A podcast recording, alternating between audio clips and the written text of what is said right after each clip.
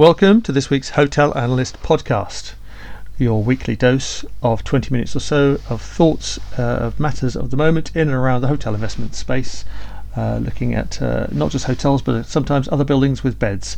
And this week we are starting, uh, that is me, Chris Bown, the editor at Hotel and Andrew Sangster, the editorial director of Hotel.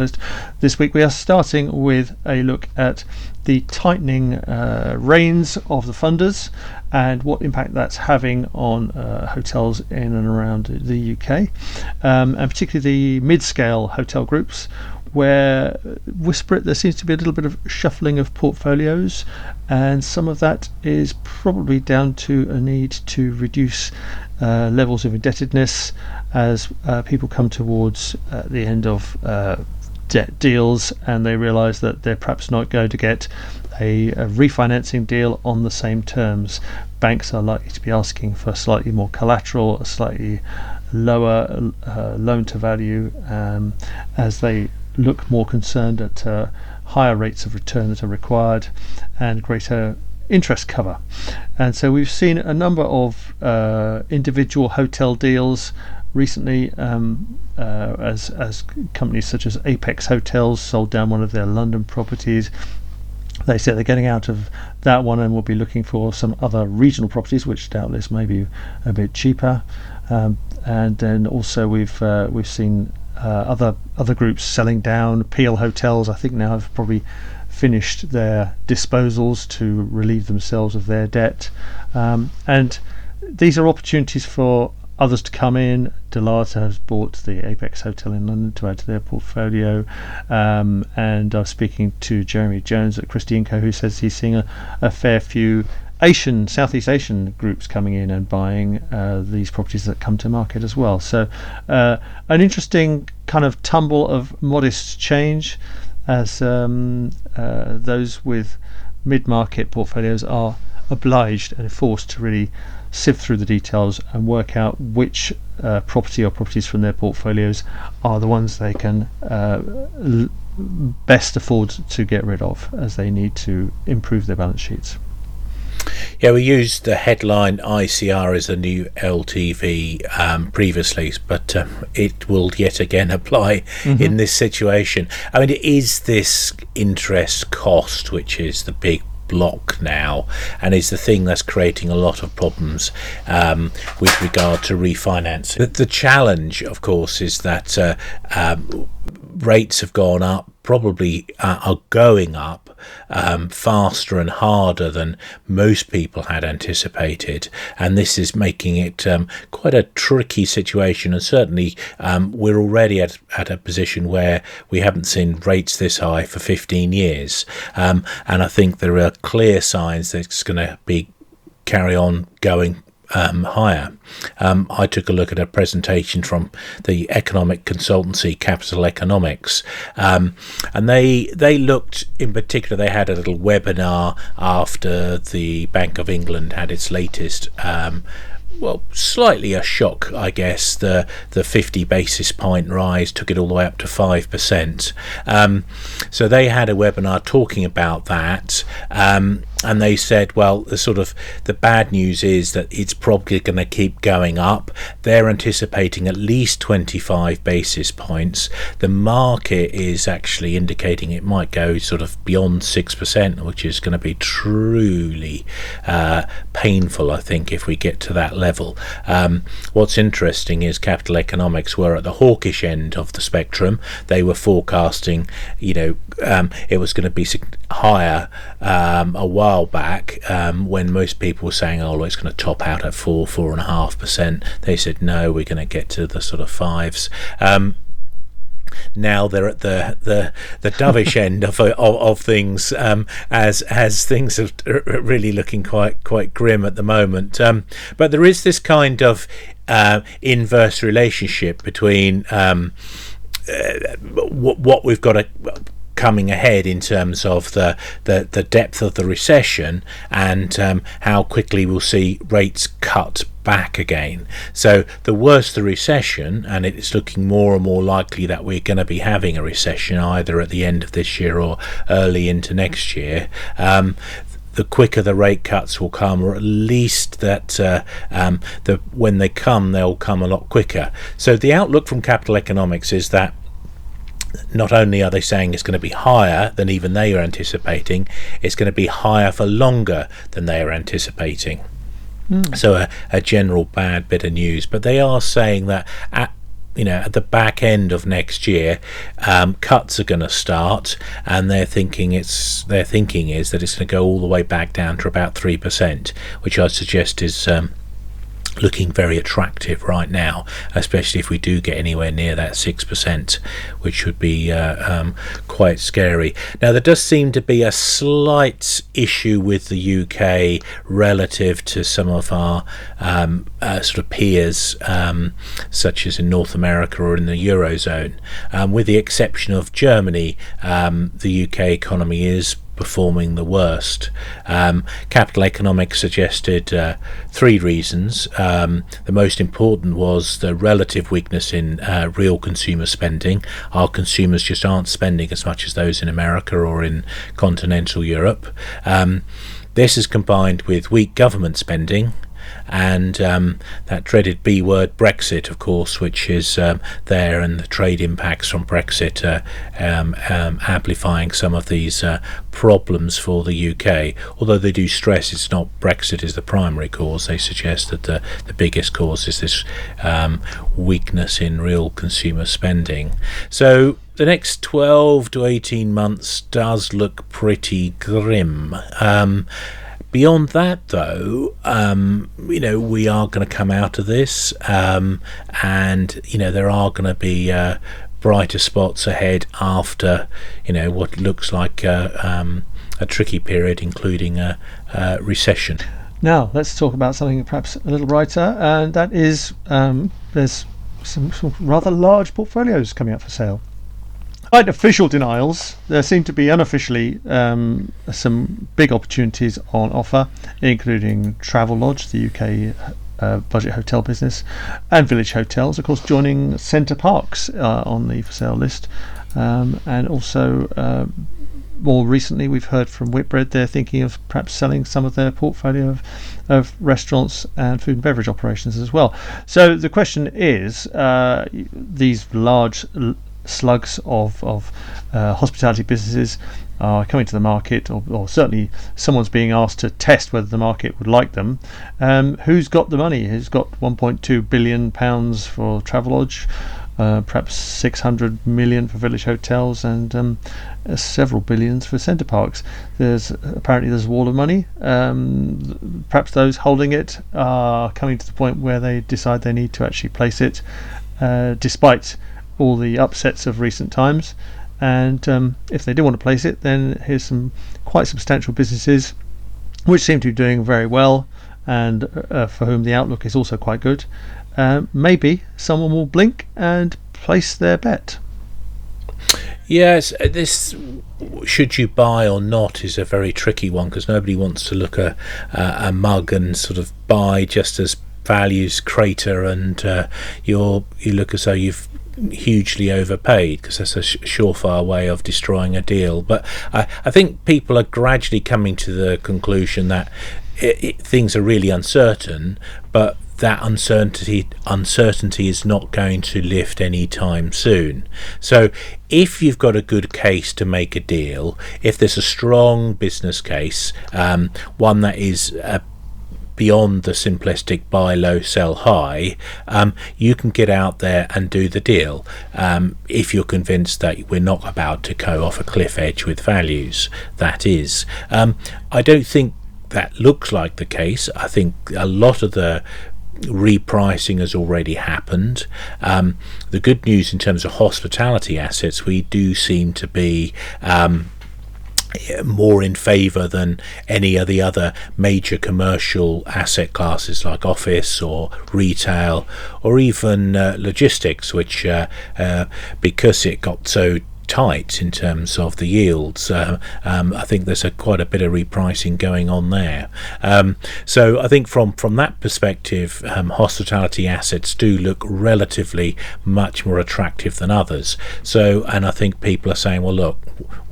It's not going to get any clearer. Um, it doesn't look look like we're actually going to go into some sort of major meltdown. Um, and this makes a lot of sense for us. We've got a good business case here. Let's go out and do it. So um, I think there will be um, this pickup in deals. I don't think you know what, what's interesting is when we've been talking about this sort of a month, um, certainly two months ago, um, even you know just when we were in in Berlin at the IHIF, um, that looked very positive indeed then, and I think you know everybody was convinced that yes, we're going to see a big pickup in deals in the second half of uh, 23. I don't think that pickup is going to be quite as big as hoped for, but it will be better than it has been in the first half. I mean, admittedly, this is a very low base um, that we're, we're, that we're building off, but I do think it's going to be better, and it'll gradually get better and better as we as we get into things, and it finally becomes clear we're ending the rate hiking cycle, and we're you know we we'll come out of that, of course, into a recession. So it's uh, yeah, off off one bit of bad news, we're going to head into the other. But I mean, if you if you want some sort of um, uh, sort of silver lining in all these clouds. Um, I looked at some forecasts by Nouriel Roubini, he's a professor of economics at NYU Stern School of Business, and uh, his nickname is Doctor Doom, and uh, um, famously um, author of The Black Swan and all these other business books. Um, but um, even Doctor Doom is is not suggesting it's a catastrophe lying ahead. Um, I, he's saying that actually we've we've avoided the the major um, landmine of a um, banking crisis. You know, we were talking about that a month or two ago um, um as a potential, but we seem to have avoided that one. And uh, what he's suggesting actually, it's going to be a mild global recession um, ahead.